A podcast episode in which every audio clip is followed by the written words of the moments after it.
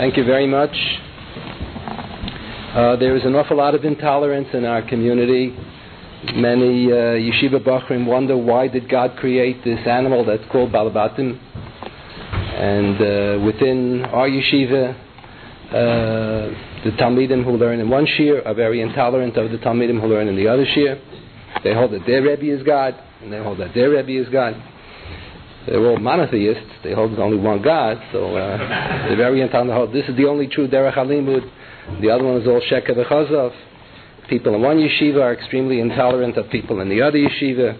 Hasidim misnagdim are often extremely intolerant of each other. Hasidim with Hasidim of another sect um, used to be extremely intolerant of each other in Europe. They used to have such machlokes, and there was mamish vichas damit. They put in uh, rusty nails in the mikveh of the other Hasidim, and people died. When they went to the mikveh, they would die from uh, from uh, blood poisoning. Uh, it's a big problem. Uh, this uh, intolerance within the Orthodox world. I remember when we were studying Hilchas Mila, one year Rav Soloveitchik decided he's going to give shiurim on Minchas Chinuch on Thursdays. He gave shir on Monday and Tuesdays, then he said he's going to start giving a shir a third day a week. On Thursday, he's going to learn Minchas Chinuch. So he just did Minchas Chinuch Mitzvahs Mila, and that was it. And uh, he called it quits. Uh, but he whet our appetite for them. In Haskinos, and many students continued to learn on their own. Happened at that time, I don't remember which one, either Rabbi Meir Twersky or Rabbi Moshe Twersky, one of them was just born then, and it was right before the bris. So he said he wants to start with the Minchas Chinuch Mitzvahs Mila, and then I'll proceed to learn others, and that was all he learned, just learned Mitzvahs Mila. So I remember on that occasion we were discussing Mitzitza. There is, uh, the Talmud seems to say that the purpose of Mitzitza is to prevent uh, infection, just for medical uh, purposes. So the Tiferes Yisrael in his commentary on Mishnah writes that today that we use antiseptics, so there's no need. Yeah. Uh, the Tiferes Yisrael in his commentary on Mishnah writes that today, since we use antiseptics, there's no need for mitzitza at all. So many of the Hungarian uh, Gdolim didn't agree with that, and that's why many Hasidim don't even use the Tiferes Yisrael HaMishnayis. They consider him an Apikoris because of the fact that he made such a statement. What's this? Uh, and then there's a further dispute, even if one assumes that you do need mitzitza, does it have to be mitzitza b'peh, or does it not necessarily have to be mitzitza b'peh? If you have the encyclopedia that's known as the Sdei Chemed, he has a long 40-page kuntris on this. The first 20 pages are dedicated to explaining why you do need mitzitza. The next 20 pages are dedicated to explaining why you have to have mitzitza b'peh. And he wasn't a chassid, he wasn't a Hungarian, he was a Sfardi. The Sdei Chemed was a Sfardi from Eretz Yisrael. So Rabbi Soloveitchik was speaking about this. So he told us that on one occasion he attended a bris. Turned out later that the bris was the son of Rabbi Fabian Schonfeld, Yoel Schonfeld's bris. Uh, so he attended the bris, and there was a Hungarian moil, and, uh, and the moil said he was going to do mitzitza b'peh. So Rabbi Soloveitchik asked him, please don't do mitzitza b'peh. So he kept on insisting he wants to, he kept on insisting he shouldn't, and then uh, they, they weren't going anywhere. So Rabbi Soloveitchik said he, the shir was in Yiddish at that time, so he told us that he told the moil in Yiddish, if my father were here, he wouldn't permit you to do mitzitza b'peh, but I am very tolerant. So I will permit you to do mitzitza b'peh because you keep on insisting. So that was his form of tolerance. He was tolerant of the one who thought that you should be more machmir. It's interesting tolerance. If his father were here, his father would be intolerant.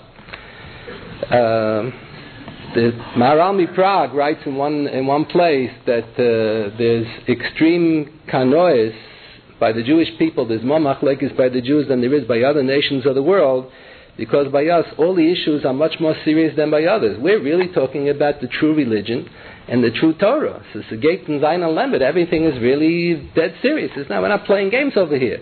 There are really dinim, and if you don't do it right, you're not yotze, you're a chayv chorus, or it's an avera, you're not yotze mitzvah, whatever happens to be.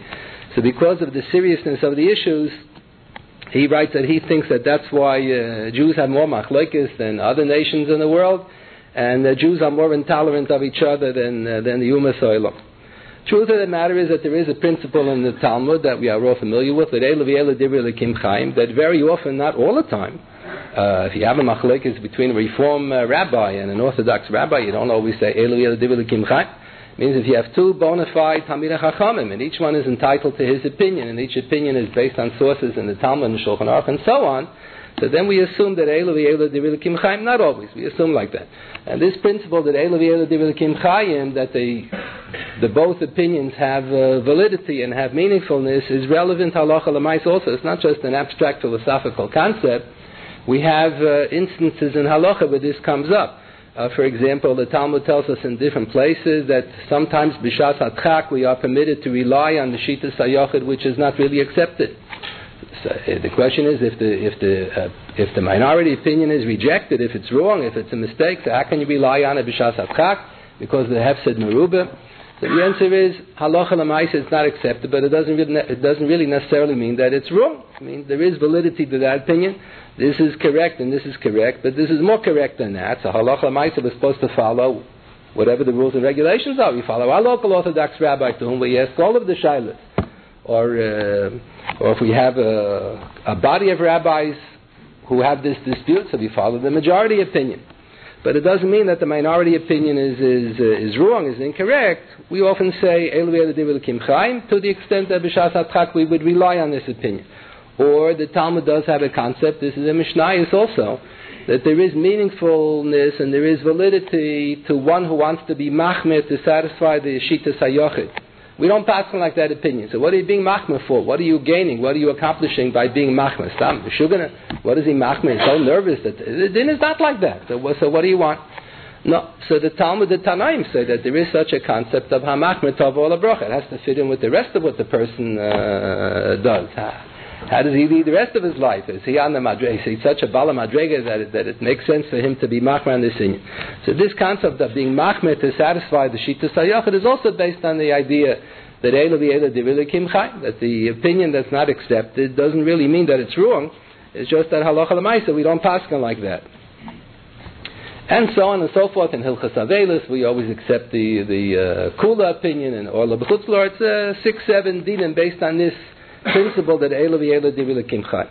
And the Talmud tells us that Kishem should participate in dam zelazeh kach deyasem in dam zulazu. The Rebbeinu Shalom created people, and no two people have the same facial features, unless you have identical twins. But, but uh, people don't look alike. So just like people don't look alike, you can't expect that everybody should think the same way. So there's nothing unusual, there's nothing so surprising about the fact that I hold that it's klor that it's supposed to be like this, and you hold that it's klor it's supposed to be the other way. So, so what's wrong? That's the way the Rabban Shalom created people. People have different facial features, so they have different, their minds work in different ways. So there's nothing unusual about that. There's no reason that we should be so uh, intolerant of each other. There's a famous Agadat in the end of Gemara Tainis where the Gemara says, the Gemara comments on the Pasuk, V'yamar b'yom hahu,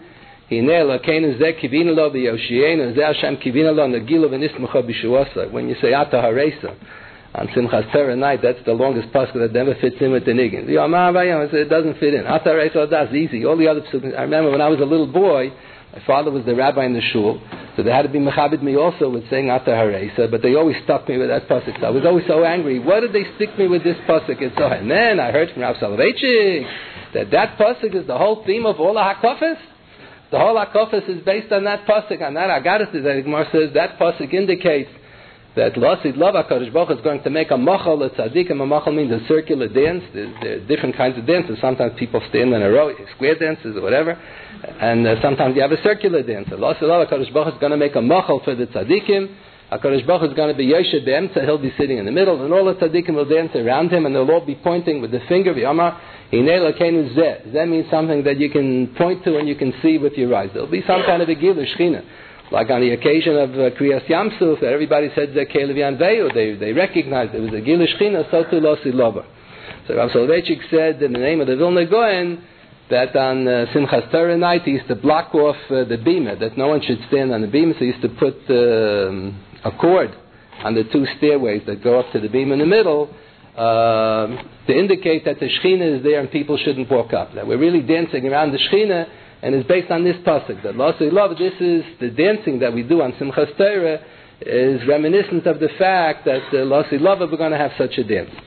So after I heard that from Rav Soloveitchik, I felt proud over the fact that all those years the Balabatim used to stick me with that pasuk. Uh, the niggin didn't fit in well, but uh, still, that's, if that's the basis of the whole Hakofis. So there's a famous word that, uh, that's written over the name of Rebbe Akiva Eiger and it appears in the Chafetz Chaim's writings as well. When, whenever, you have a circu- whenever you have a circle So all of the points on the circle are equidistant to the center of the circle, all the radii are the same uh, length. So what it means is that all the tzaddikim who have different perspectives of the Rabban Shalom, the Hasidim are looking from this perspective, the Misnagdim are looking from that perspective, the people from this yeshiva look from that perspective, the people from the other yeshiva look from the other perspective, they're all equidistant to the Rabban Shalom. Everybody has the same if they're all going in Derech Hashem. Everything is based on uh, our traditions, on Torah Shabbat and Torah Shabbat Peh. It's all based on traditions, just uh. Uh, then we assume with the Kim Chaim. So it means that everyone has an equal uh, glimpse of a truth of the Rabban Shalom. They're just looking from different perspectives, so that's why it uh, seems a little different. And this indeed is the concept of the Yud Bei Shvatim, we know that we had three Ovis, Avram, Yitzchak, and Yankov, but we had Yud Bei Shvatim. So what is Yud Bei Shvatim supposed to represent? And the Talmud says, the Ramban HaChumash points this out, the Mishnah say in Horius that they used to have a Sanhedrin Gedola for each one of the Shvatim. That was the Supreme Court of Paskin for their Shavit. And the Sanhedrin Gdoil of this Shabbat can paskin one way, the Sanhedrin Gdoil of the other Shabbat can paskin differently. You can have 12 different stokim on any one given issue.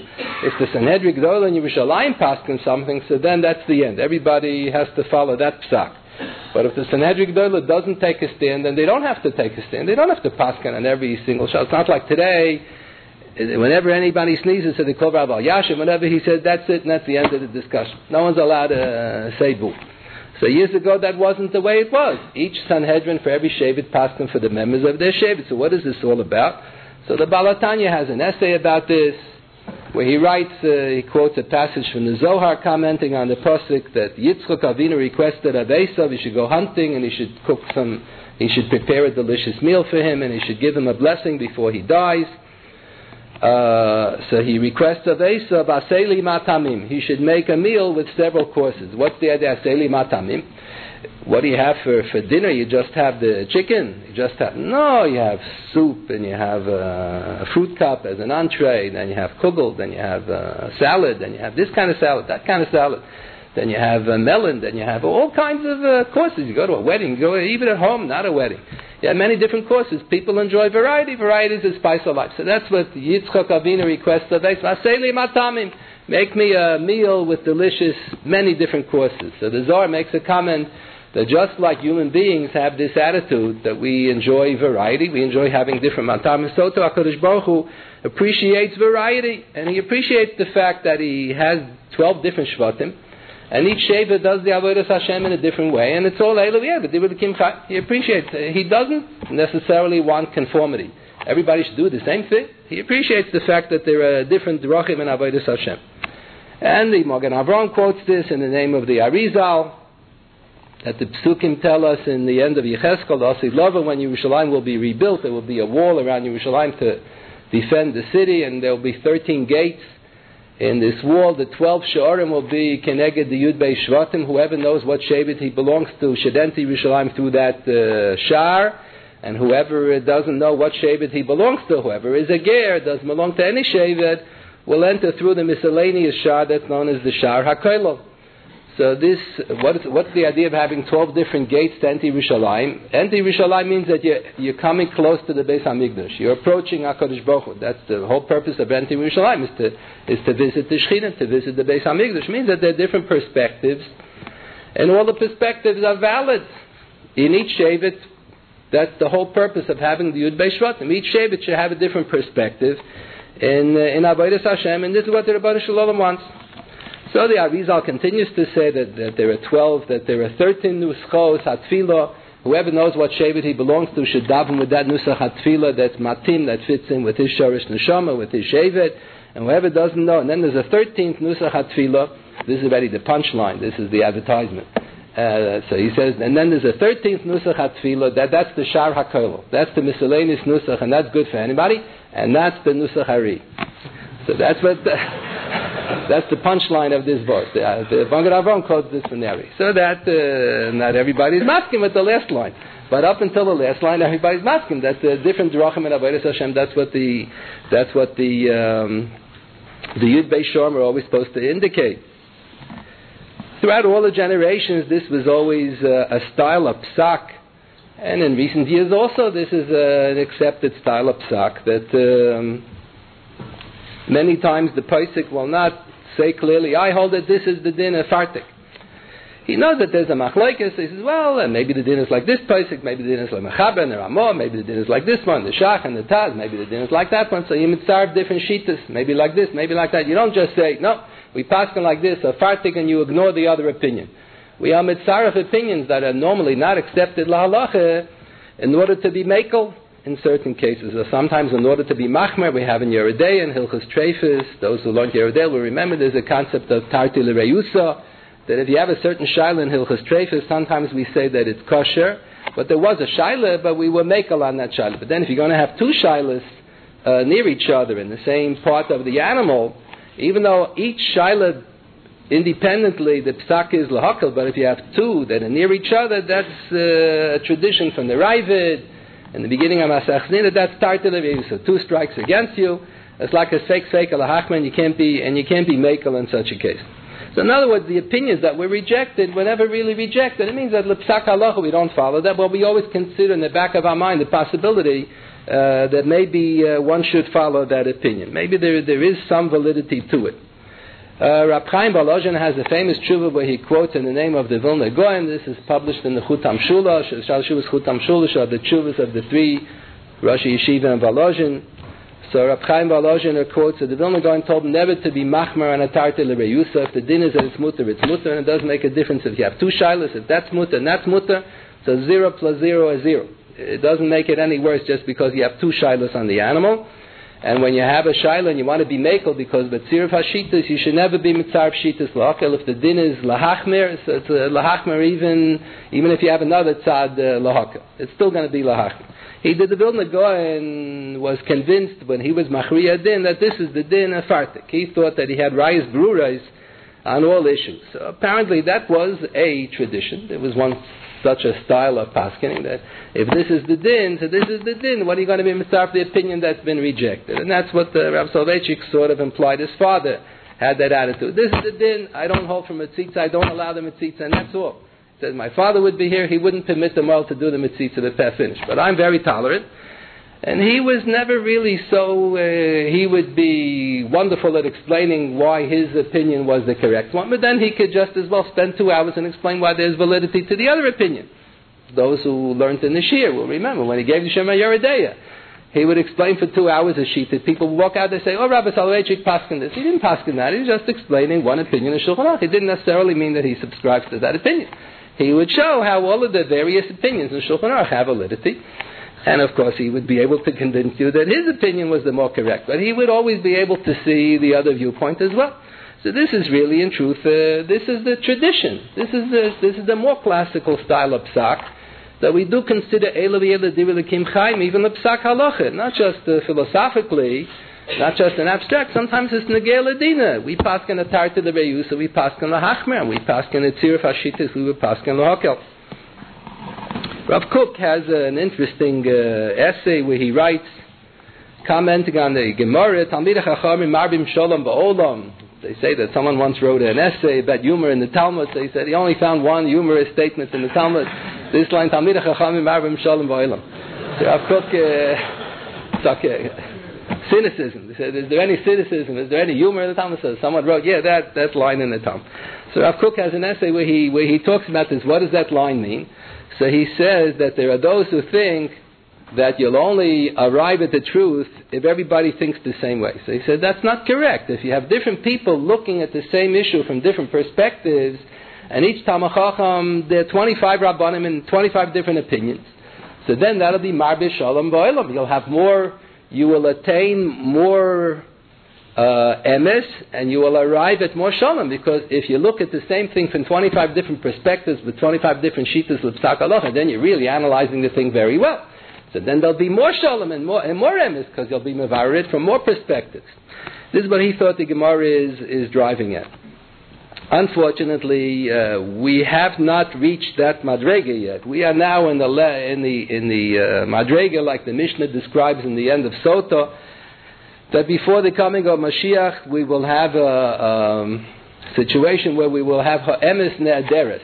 What does mean ha'emes ne'aderes? The simple translation of the Mishnah means that the truth will be obscured, that no one will know You have the Agudah screaming like this, the Mizrahi screaming like that, and these Hasidim are screaming like this, and these Misnagdim and this Yeshiva says we have the truth, and they say that they have the truth, and everybody insists that they have the truth.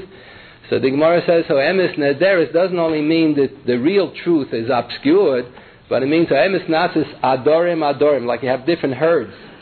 So these people have their Eider, Eider, Eider Levado. Each group has their Eider, and each group insists that they're the only ones who have the truth. So this is a chisar. We really shouldn't have such an attitude that we are the only ones who have the truth. If the other people are also religious people, if they're starting a new, a new uh, way to learn Gemara, so we don't think it's valid. But if there is such a derech, they've been learning Gemara like this, or the Hasidim, they've been religious for many years, they've been observing their practices for many years, and their families are religious, and they, and they seem to be successful in raising religious children. So that's another derech in Avodah Hashem. So we shouldn't, it's not right to be mevatel them. That's another derech. That's not our derech, but that is another derech. I remember it was interesting, a few years ago I was in London, it was back at the end of Chodesh Elul, uh, so they had signs up that there's a guest rabbi from Eretz Yisrael going to be giving a drosha. It was the yahrzeit of the Maharalmi Prague, apparently, the end of Ella. I'm not familiar. So they had a guest from Eretz Yisrael coming to give a drosha. So I wanted to hear the drosha also. So I went. It was in Rabbi Ehrentreu's uh, Beis Medrash. Rabbi Ehrentreu, I don't know how he recognized me, so he asked me to sit up in the front. So I'm sitting in between. That was uh, that was just a few months before Rabbi Jakobovits passed away. So Rabbi Jakobovits is sitting on my left, Rabbi Aaron on my right, and the darshan from Eretz Gita ganze drosha, different style of drush. So after he finishes the drosha, an hour, an hour and a quarter after the drosha is over, so Tefkedei Dibur, one balabas jumps up to my left and he asks Rabbi Jakobovits, what do you say to this drosha? He says, a nice drosha, but this is not our derech. Another balabas jumps up to my right, to Rabbi Ehrentreu, he says, what do you say to this drosha? He says, a nice drosha, but this is not our derech. But he allowed him to. He knew in advance it's not his derech. But they allowed him to speak in the shul. It's a different derech in, in, a, in understanding Agad. It's a different derech from the Maharal. And further, it's, not, it's, it's a twist on the Maharal. A different approach. And, uh, and they were tolerant enough to allow this uh, prominent Talmud Chacham to speak in their shul because it's another derech in, another derech in interpreting Gemara.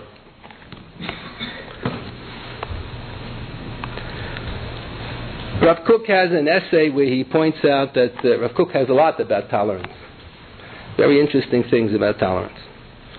Uh, so he has an essay where he points out when Talmid Chachamim are disagreeing with each other, but they're all recognizing that he, the others have the right to their opinion. They're all saying their opinions based on Nidash Atar and Reshes, and it's all rooted in halacha. It's not that the, the other fellows are reformed. It's all orthodox, but they're different drachim in, in uh, Limar HaTorah different Drachman Hashem. So the Gemara uses an expression. Uh, the Gemara, one place the Gemara has it is in Brachas when there was the debate between Rabbi Gamliel and Rabbi Yehoshua regarding davening of Ma'ariv, whether tefillah service is optional, Rishus, or tefillah service is a chayva. So Rabbi Gamliel said, wait till the big guns come into the Beis Medrash, wait till the big rabbis come in, and then we're going to make a public scene about this, and he's going to embarrass the one who disagrees with him. Rabbi Gamliel was a takif, and he wanted everybody to follow his opinion. So Gemara tells the whole story that they fired him because he wasn't uh, he wasn't sufficiently tolerant of the opposing uh, position. They fired the chief rabbi over this uh, intolerance issue. So he, the expression that he used is wait till the bali tracing come into the Beis Hamedrash. What kind of expression is that bali tracing? When you wage a war with other people, so you use all kinds of uh, weapons. So you use uh, spears and you use uh, bows and arrows and you, now you use tanks and all kinds of things. You use hand grenades, you use different things. So then in defense, so some of the people will hold a gigantic shield, a metal shield in front of themselves to protect their body. It doesn't help if someone's going to throw a, th- a hand grenade or throw a bomb. But it helps if they're going to shoot arrows or they're going to throw a spear. So if you have this thick metal shield, so it protects uh, the person. So that's the expression that he uses. Wait till a, a a tris is a big shield. Wait till the Bali Trason come into the of Medrash. So why does he call them the Bali Trason? If you're talking about Malchamta Shaltera, arguing and learning, and you want to use an expression, so you say, wait till the, wait till the gunners come in, or wait till the t- tankistim come in. What kind of a lotion the Bali Trace? So Rav Kook says, when you're waging a war against uh, someone who's an Apikoris, you're waging a war against the Palestinians, it's not the same as an Apikoris waging war against a, a real enemy, against the, against the Palestinians, then you're going to shoot to kill. Then you want to demolish the enemy. You want, you want to wipe out the enemy. If you're waging a war against another Talmud Chacham, you're not interested in wiping out the enemy. You just want to protect yourself. You, the, the Rabbanim who are fighting, the main weapon that they use are not the spear to kill the enemy, but the tris to defend their position. They want to express their opinion in such a convincing way that they want to maintain their position. They want to defend their position. Not so much they want to demolish the other one, because they recognize that Chai. If he wouldn't be talking about Talmid HaChavim fighting with each other and learning and Drachim and Avodah Hashem, they'd be talking about fighting with the Palestinians or uh, the Reform rabbi fighting against the Orthodox rabbi. They wouldn't have used the expression Bali Trisin. They wouldn't. The main weapon would not be the tris. The main weapon would have been a spear or, or a bow and arrow to, to wipe out the enemy. It's important to keep this in mind. So Rav Kook writes, that's when you're fighting Talmid Chachamim against each other when you're fighting when you're fighting against uh, against Apikursus or something, then you have to fight uh, to destroy the other opinion. So the, the different areas where it's important to consider the issue of tolerance. The one area is within religious observance, where you have an, a situation of Eilu Kim which uh, we often forget about, so we just have to refresh our memories and keep this in mind when we dispute issues of Torah with other people has to be with Derech Eretz with the other person. Recently, there was a, there's a big issue going on in Eretz Yisrael, America also, about uh, one prominent Talmud came up with the idea we can save a fortune of money instead of having the Sefer write a whole Sefer Torah and it'll take them forever. So they uh, developed a simple idea of having a silk screen. It's like um, um, like you have a stencil, like the little children have a stencil that says Alabez Gimel Dalet. You have a stencil that says Bereshis Boralakim. And then you take a shmata with ink, and then you smear it on this, and then you have Bereshis Boralakim. Comes out the, it doesn't take forever to write the whole Sefer Torah. So one of the Rabbanim came up with the idea that this is acceptable. So they were, I, so the, the other Rabbanim have not accepted it. Okay, most of the Rabbanim have not accepted this idea.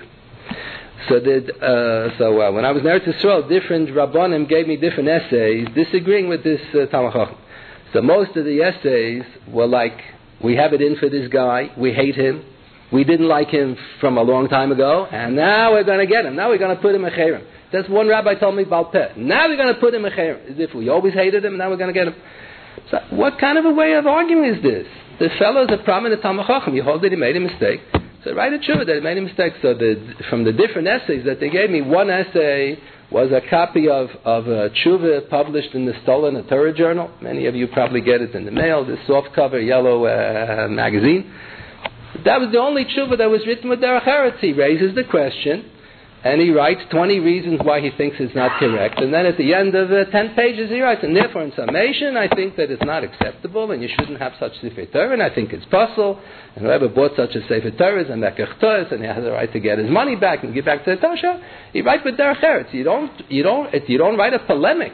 If you're disagreeing with another Talmud Chacham, you're not out to kill him. He's entitled to his opinion. You think that he made a mistake, so you quote the 20 sources. You think, he, uh, you think his uh, idea was in violation of 20 dinim. Some of them lachatchila, some of them b'diavad. Okay, but you don't write this. You're not fighting against the Palestinians. It's a ballet tracing. You should write in such a way that uh, that you want to defend your position and impress upon everybody else that you think your position is more correct than the other one's position. Then the Gemara discusses tolerance towards Bali Avera. So the Gemara in Brachas has the famous story about Rabbi Meir and his wife Bruria. Rabbi Meir uh, used to pray that the Bali Avera should drop dead. That was his theme. should all drop dead.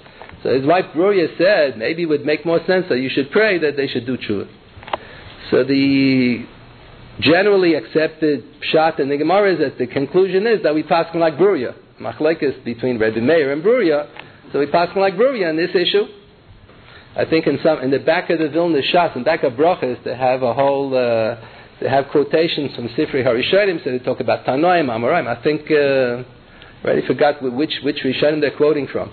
So they quote that uh, Bruria was a Tana, and sometimes when she disagrees with the other Tanoim, we pass on like her. Okay, so this is one instance where she, a machlek is between Rabbi Meir and Bruria, and it's usually assumed that Bruria wins in this machlek. So what was the Nikudis is The issue of tolerance versus intolerance towards the Bali Aver.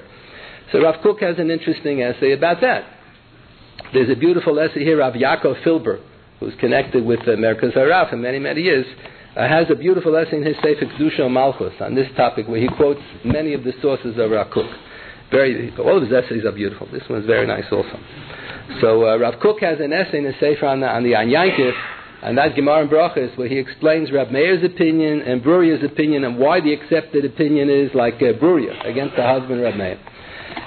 Rab Meir thought, what do you mean we should pray to God that the other fellow should do tshuva? How can that be? There's bechira chavshis. How is there such a thing? Everybody has bechira chavshis to choose to do right or to do wrong. How is it shach to pray to the Baruch the other one should do tshuva? Makes sense. I should pray to God that I should do tshuva. That the Gemara says that Yitzvah Shalom is Gabar B'chol Yom. The Yetzer Hara is always out to get us every day. And in Mali HaKadosh Baruch Hu if not for the fact that God is helping us out, any Yochalah, we wouldn't succeed in fighting against the Yetzer Hara. so when we, when we try to um, uh, develop courage to fight against the Yetzer Hara, part of the story is we have to pray to the Baruch Shalom to help us do tshuva, to help us fight against the Yetzer Hara. But I should pray that someone else should do tshuva. What shach doesn't make any sense. He has the chirur chavshis. How's the shach to pray to God that he should do tshuva, Bali Aver should do tshuva? So that was Rav Meir's opinion. Makes good sense. And Bruria thought that it's not correct. Why? So Rav Kook quotes the famous uh, passage in the Rambam in the end of Perik Beis in Hilchas uh, Gerushin, where the Rambam quotes the Mishnah that sometimes we force a man to give a get. I, he's screaming bloody murder, I don't want to give the get, and the get bal is not uh, kosher. So the uh, Rambam quotes from the Gemara, the Gemara Chezkas HaBatim, that deep in his heart he really does want to give the get, because deep in his heart he wants to follow the Torah. And and, and the rabbis say in this instance that the husband is supposed to give a get to his wife. Even though he says publicly, I will never give a get over my dead body, but when they beat him up and he says, okay, I'm giving the get, that's the true self. That's the true personality. The, the fellow, when he says, I'm not going to give a get, that's, to use Rav Soloveitchik's expression, that's his pseudo personality. That's, uh, that's not his real self. And his inner self is really coming out when, he, when they pressure him and he says, okay, I agree to give the get. That's the truth. So that's what Bruria held. That's, that's the Psak Halacha. That's the, the Gemara in, in the Chezkas HaBatim has two ways to interpret this. So the Rambam quotes this explanation. Why you get why a get mausa is good if the beis din forces a man to give a get. So the uh, Rav Kook explains that this was the position of Bruria. That basically we assume that Bali Avera, really in their hearts, they also want to do tshuva. They also want to do Ratzon Hashem. Every Jewish person has a neshama, and uh, and uh, the neshama is always tahora. He the the pinta always wants to do the mitzvahs of the Torah. And if the person screams that I don't, uh, I'm an apikaris and I don't believe in God and I don't want to keep mitzvahs and I don't believe in kashrus and I don't believe in Shabbos and I don't believe in all this, that's only a pseudo personality. And the fellow is sort of sick.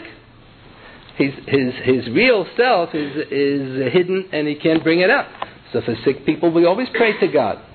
We always pray to God that it should be merapi the but Meir thought that it's not sick. The person has Bchir Chavshis. He decides he does want to do the mitzvah. So how can I help that I should pray for him? And we, the accepted opinion is like Bruria, no, that you should daven, that the Choyla should, it, it's really a holy. When a person is a Balaver, we assume that his true self really wants to keep mitzvahs. And it's just that uh, he's not able to function properly now temporarily, so we pray to God that uh, his neshama should be able to function properly. So that's usually assumed to be the uh, the Maskonas Hagemara, like uh, like Bruria, like Ishta Shal Reb Meir, regarding tolerance towards the Balaver. Tolerance in the sense, rather than praying to God that he should die, we should pray to God that the person should be Chayzer B'tshuva. The Gemara has a famous din that uh, a Rosh is a mitzvah l'snoso. The Gemara quotes a pasuk in Tehillim, Halo misanecha Hashem esno b'skamemecha eskoitot. There's a mitzvah midiri Kabbalah, a mitzvah from the pasuk in Tehillim to hate the Rosh. So the Gemara says, yeah, but that's only a Rosh who did an Avera and we gave Tochacha and the person didn't do Tshuva. Koidim Tochacha, if you didn't give any Tochacha yet, then the mitzvah of Snosa doesn't apply. So many poskim, this is already before Rav Kook. Rav Kook said this also, but this is already in classical poskim before Rav Kook's time. They all quote the Gemara in Erechin, where Rabbi Tarfon, the Tana who lived as Manabayis, he lived as Manabayis, and after the Churban Manabayis, Rabbi Tarfon makes a statement. The Gemara has the whole sugi about Hachech Tochech Esamisecho in in, uh, in Erechin. So the Gemara quotes Rav Tarfon says, "Ein zeh mishi We don't have in our generation people don't know how to give tochacha. Rav Kook used to say, let's say I'll go over to a person, I'll give him, he's doing an avei, I'll go give him tochacha, I'll speak in Yiddish. Ah, fiery drosh in Yiddish. He doesn't understand one word of Yiddish. So what does it help? What kind of tochacha is that? That's not tochacha. And let's say he speaks English and I speak English. I speak Yeshivish English and he speaks regular English. I'm going to speak our language with, with all these words. He doesn't know what I'm talking about. And even if I speak the same language in English, Lamaisa, we don't speak the same language. Religious people and non-observant people, it's very hard to communicate. So the truth of the matter is, we don't even speak the same language, unfortunately. It's very hard to know how to give Tachacham. So that's what the classical poskim before Rav Kook. They said that this mitzvah l'snosa doesn't really apply bisman that you should hate. You should hate the, the Russia because the Gemara says it only applies lacha terchacha and kodem terchacha. It doesn't apply mizman everything, even if it's after terchacha, it's considered kodem terchacha because ein lanu badar azeh misha yodei alohachiach. What about tolerance not towards the balaver? What about tolerance towards the shita? Tolerance towards the improper shita. So how can you have tolerance towards the improper shita? We're not, not talking about machlokes Rashi and Tosfos. We're talking about the, the right shita and the wrong shita. The They don't believe in Torah Minashamayim. These, these people believe Moshe Kibbutz Torah Misina. The other people believe Moshe like Kibbutz Torah Misina. Opposites from each other. So should we have tolerance for such a shita? So Rav Kook has uh, quite a few essays about this where he says one who's a very great Talmid Chacham will be able to pick out which aspects of the Apikursis have validity and which aspects of the Apikursis don't have the validity. He has a famous comment based on Kabbalah sources. It's not his original idea that we just read yesterday about Amalek. Mochatim chezech Amalek mitachas hashamayim. So they have a diuk, the Mukabalim have a diuk, mitachas hashamayim lo meyal. From our perspective, we have to wipe out Amalek. But from the heavenly perspective, even Amalek, which is the uh, which is the uh, representation of evil, the physical embodiment of evil in this world. That's why we have a mitzvah to wipe out Amalek. But from the heavenly perspective, everything that's terrible in the world has validity to it, has something uh, uh of value. Uh, in it, and that's why the Gemara has a statement that the Gemara in Gittin says, Ben "B'nei Banam Shal Haman Lam Torah B'nei Brak." That uh, even the Haman Russia was Haman Hamaleki, so what, what could be good about Amalek? No. The Ribbono Shel Olam saw to it that the, that the good from Amalek, the good from the descendants of Haman, was developed and it came out and his descendants were learning Torah in Bnei Brak. So Rav Kook has this essay where he says one is really a great Talmid Chacham who knows how to analyze very well can have the luxury of being tolerant towards apikursis also to explain which aspects of the apikursis are valid and which aspects of the kursis cannot be accepted. But most people are not on such a madrega to be able to distinguish between the two. And if we'll be tolerant towards the apikursis, this, is cause, this will certainly cause a kilkul, uh, tolerant towards things that are clearly rishis. The person is openly machal Shabbos, openly violates kashrus, tarsam shpacha, everything.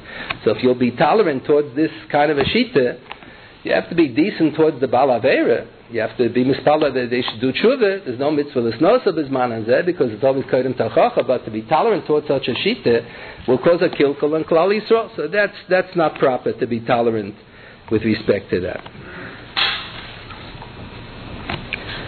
You look around, many parents are extremely intolerant towards their own children's derech and avodas Hashem.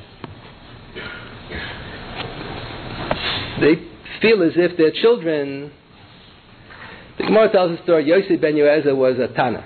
He was not only a Tana, he was from the Zugas. We don't call him rabbi. The Gemara says that uh, if a person has smicha, you call him Rebbe. If he's a chief rabbi, you call him Rabbon, chief rabbi.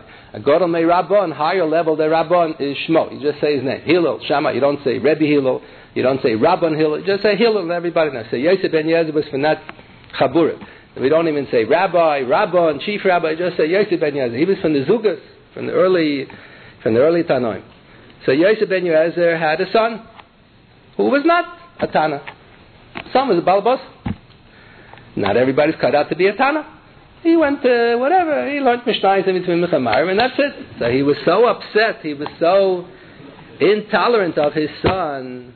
When he was about to die, he decided he's going to be Mavanachla. He's not going to leave the five dollars that he had to his name. So what did he? What did he have? So he decided he's going to, the Gemara said they had bupkis. He didn't have so much. But he, he was a, matter of principle by him. So he was going to be Mava Nachle from the son to teach him a lesson because I had the ability to, to give him so much Torah. And I could have made him into a Tana And the idiotic son rejected everything that I stand for, and he decided doesn't want to become a Tana. So the the other Tanoim, the Chaver Mav Yosef Ben Yoezer, told him, you're not allowed to do that. That's against Allah. He did it anyway, and they said that he was wrong. Then the Gemara says he died. Then the Gemara says what happened. This son, turns out Agan Samai this son donated, donated, he donated his $5 to the Beis HaMikdash. That's what the Gemara says. Then the son later donated much more to the Beis Hamikdash. His son. So the Gemara says, look what a foolish mistake Yosef ben Yez made. He was Mavanakla. He wanted to punish the son. The son did more than he did. The son was a finer from a balabos. You can't expect just because the father is a Tamachacham, a Tana, he has no right to expect that his son has to be a Tana. I, he could have enriched his son. The son, the son wasn't inter- interested in becoming a balabos. There's no Avera in doing that. Well, a lot of times uh, parents are upset. Parents always daven basikin. They always machmer this. They always machmer uh, the other thing. The Vilna Gaon sheet and this and that. And the children want to follow what it says in Kitzur Shulchan Aruch. So what's wrong? You follow Kitzur Shulchan Aruch. Ganz good. A nice religious Jew. No, father wants Mishnah Brura, and the son wants Kitzur. So Kitzur has gone fine. In Europe, the Kitzur was, uh, I think it was the most popular book that was reprinted so many more times than any other Sefer. Now the Mishnah Brura became uh, very popular. But it's, it's, it's not really right in this sense, it's not, the Gemara says it's terrible that a parent should be so intolerant of a child because he doesn't want to follow all the chumras of the father. He's not karash. He doesn't want to become a tani. He doesn't want. He can't become one of the zugas. Doesn't want to become one of the zugas. He doesn't. He doesn't want to be machmer for all of this. But often we have, in the reverse direction, we see such a phenomenon. You see that parents are upset over the fact that the children want to be more observant than them and they take it as if it's a personal insult, as if they're rejecting the parents' derech and avodas Hashem because they want to be more observant. And if the children would have wanted to become less observant, let's say the parents would be very machmer all these chumras, and the children want to follow the Kitzur Shulchan Aruch without all the chumras from the Mishnah Berurah. So the parents would also be so upset. So Yosef ben Yoezer was extremely upset. He was mavanakla that his son didn't agree to become a Tana like him. But a normal parent would not be mavanach. All the Tanoim said that's not right. So the same in the opposite direction also. Thus is if the parent has a tradition from his parent, does have, doesn't have a tradition, whatever, he observes the religion in one way. He's an Orthodox Jew. He's observant. And his son wants to be more learned than he. His son wants to be more observant than he. So why does this, why does the parent take that as a rejection of his style of Avodah Hashem? The parent, the parent is religion, and the son, the son is religious. What's it? The world doesn't come to an end. What often happens is, it's like Eliyahu with the Isha Hatzorfatis. Eliyahu Navi was staying by a woman when there was a famine in Eretz Yisrael, and Achav was out to get him, so he had to run away. So he went to Tzorfas. So he was staying by an Almana, and then the Almana's son died. So the Almana came to complain to Eliyahu Navi, and she says, why did you come here? You're living in my home. You're such a holy tzaddik. So God looks at you and he looks at me. By contrast, he sees that you're so much more religious than me. And then he goes and he punishes me and he causes my child to die. I, I don't want you to live here anymore. First, she was uh, taking care of Eliyahu. No, then she says, the Ribbono Shel Olam is always going to look at you and me. And by contrast, I'm always going to lose. So very often, I think that's the problem over here. That the parents are afraid that because the children are more observant than they, or because they're more learned than they are. So they feel that this is going to, by contrast, it's going to show up to parents that they're less observant and they're afraid they're going to be, uh, they're going to look bad. Why should they be afraid that they're going to look bad? What is if they're following the Kitzur Shulchan Aruch, they're following uh, whatever the rabbi, the local Orthodox rabbi tells them this is the way you observe the religion. Good, so they're religious, and their children learn in the yeshiva. It's a different brand of orthodoxy. Yeshivish orthodoxy. There's Balabatish orthodoxy and Yeshivish orthodoxy. Tavas is so what's so bad? Adarabba, the Gemara says the parents should, I would assume, the parents should be proud of the fact that the children are more learned than they are. Everybody always wants more for their children. Whatever they never had as children, they want that their children should have all of this. Everybody wants their children to have more education than they had, more opportunities, more camping, more uh, trips to Eretz Yisrael and everything in Switzerland and Mexico and everything. Whatever they never had as children, they want to give their children. So what's so bad if their children are more learned and more and more medactic. The Gemara has a famous comment, Bakol the miskane chutz b'nomi talmida. People are always jealous of others in the same field who are more successful than they are. I want to look out, I wanted to look that I'm the most successful, the most brilliant dentist, lawyer, rabbi, whatever. So they're always jealous. Unless the other person is in the same field, is my son, or he's my talmid. So my son or my, my child or my student is an extension of me. So I'm proud of the fact that, the, that he's doing very well. He outshines the father. In the Soloveitchik family, everybody knows. When the children will be 10 years old, the fathers always used to say, my son already outshines me. Beis Halevi used to say about Rab Chaim, my son is a brilliant genius, he knows how to learn better than me. Rab Chaim would say about his sons, they know how to learn better than him. Rav Soloveitchik would say about Rav Soloveitchik, the Rav that we know, uh, he outshines him. They were always proud of the fact that the children, whether it's true or not true, that the son outshined the father. But they would always brag about that. Oh, my son is uh, bigger than I am. That's something to be proud of. Very often people are only tolerant of uh, those to the left and they're not tolerant of those to the right. So that's not tolerant. that just means that they're afraid that if there's someone more observant or more, more learned than me, so I'm afraid it'll show me up. Maybe I have guilty feelings. Maybe I think that I'm not really so religious. Maybe I know that I'm not so observant. So if my children are going to live with me and it's going to be, uh, in contrast, it's going to be noticeable that I'm not so observant. So that's what I'm so touchy about. So we should put our lives together, and we should see to it that we follow the Kitzur Shulchan Aruch, follow the local Orthodox rabbi, whatever brand of Orthodoxy you want to follow, and we should be tolerant of the fact that our children want to be uh, better than us. Other rabbi, we should hope and pray for that, that they should steig by their parents. They should uh, they should be so successful in their avodas Hashem that they should uh, even bypass the greatness of the parents. Sometimes, of course, the parents are concerned, and there's a uh, legitimate concern. Sometimes the parents are concerned the son is, is learning too much and he's becoming too frum, and how is he going to make a parnasa? Because when the parents were growing up, they knew that you can't make a parnasa by being a rabbi in a shul or by being a rabbi in a yeshiva. So how is he going to make a parnasa? Or he's not going to go to this co-ed camp. How is he going to meet a girl? That's how I met my wife. We met at a dance and we met in a camp. So how's my son? My son is so frum. He's not going to go to dance. He's not going to go to co-ed camp. So how is he going to meet a girl? So the parents should realize we live in a different generation. Sometimes there's a legitimate concern, and very often it's not legitimate. What do you mean, how's he going to make a living? People in Chinuch and Rabbanis are not making a living. We know Rabbanim, they're making a decent living. I'm not starving. I'm overweight. I was just over Shabbos. I was by a bar mitzvah, so I was sitting. I ate so much on Friday night. Everybody was eating. So it was like a, a chasana. And then Shabbos morning we ate so much. So Shabbos Shudas, I wasn't hungry at all. So I just washed. I made amoitzi, and that was it. I wasn't going to eat. So one of the rabbanim, who was my rebbe, he's he's uh, 15 years, 10 years older than me. He was sitting at the same table, so he saw I wasn't eating anything. So he didn't ask me. He just went. It was all buffet style. So he went over to the table, he took a whole platter of fish and all kinds of stuff, and he brings it to me, I should eat. So I said, what's the matter? I look, oh, he's guitar. I look. I said, I ate so much last night, how can you eat some more now? And then his wife didn't realize that her husband his wife also was sitting at a different table. That uh, they were sitting separately. His wife didn't realize. She passed by and she saw it didn't have anything. It wasn't eating anything. So his wife also went. The same time he went, she went also. She got a bigger platter with, more, twice as much as he brought. So two minutes after he brought one platter, she brought another platter. So I said there also, wow, I get tired. The people in Rabbanas and Chinuch everybody's making a living and they're all healthy and they all send it they all send their children to camp and the children are dressed nicely. Everyone makes a living.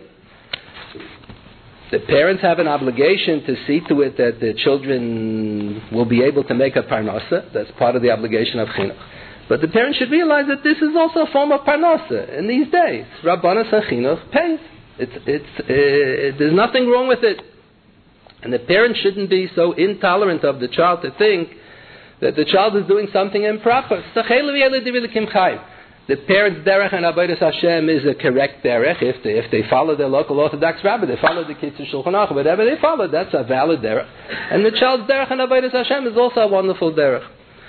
We all have to learn where to be tolerant and where to be intolerant. Very often we're tolerant of the apikursis, and we're intolerant of the of the right, and we're intolerant of the chassidim, or we're intolerant of the of the tzaddikim who are a little bit more medactic than we are.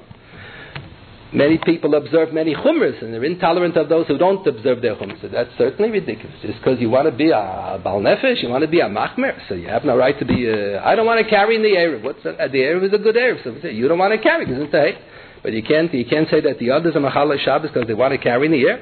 If the air is done properly, so that's uh, there's nothing wrong with that. We have to review in our minds all the time when is there room for tolerance and when is there no room at all for tolerance. And although uh, the Maharal Prague is probably right that these things are very serious issues, Judaism is very serious. This is a true religion. And these mitzvahs are really mitzvahs, and that's why we get so carried away. We want, we want to train our children properly, and we want our, the correct shita to be, uh, to be maintained. But we should realize that there is very often a concept of Elu Elu Chaim, and there's much room for tolerance. Thank you very much. See you and a good.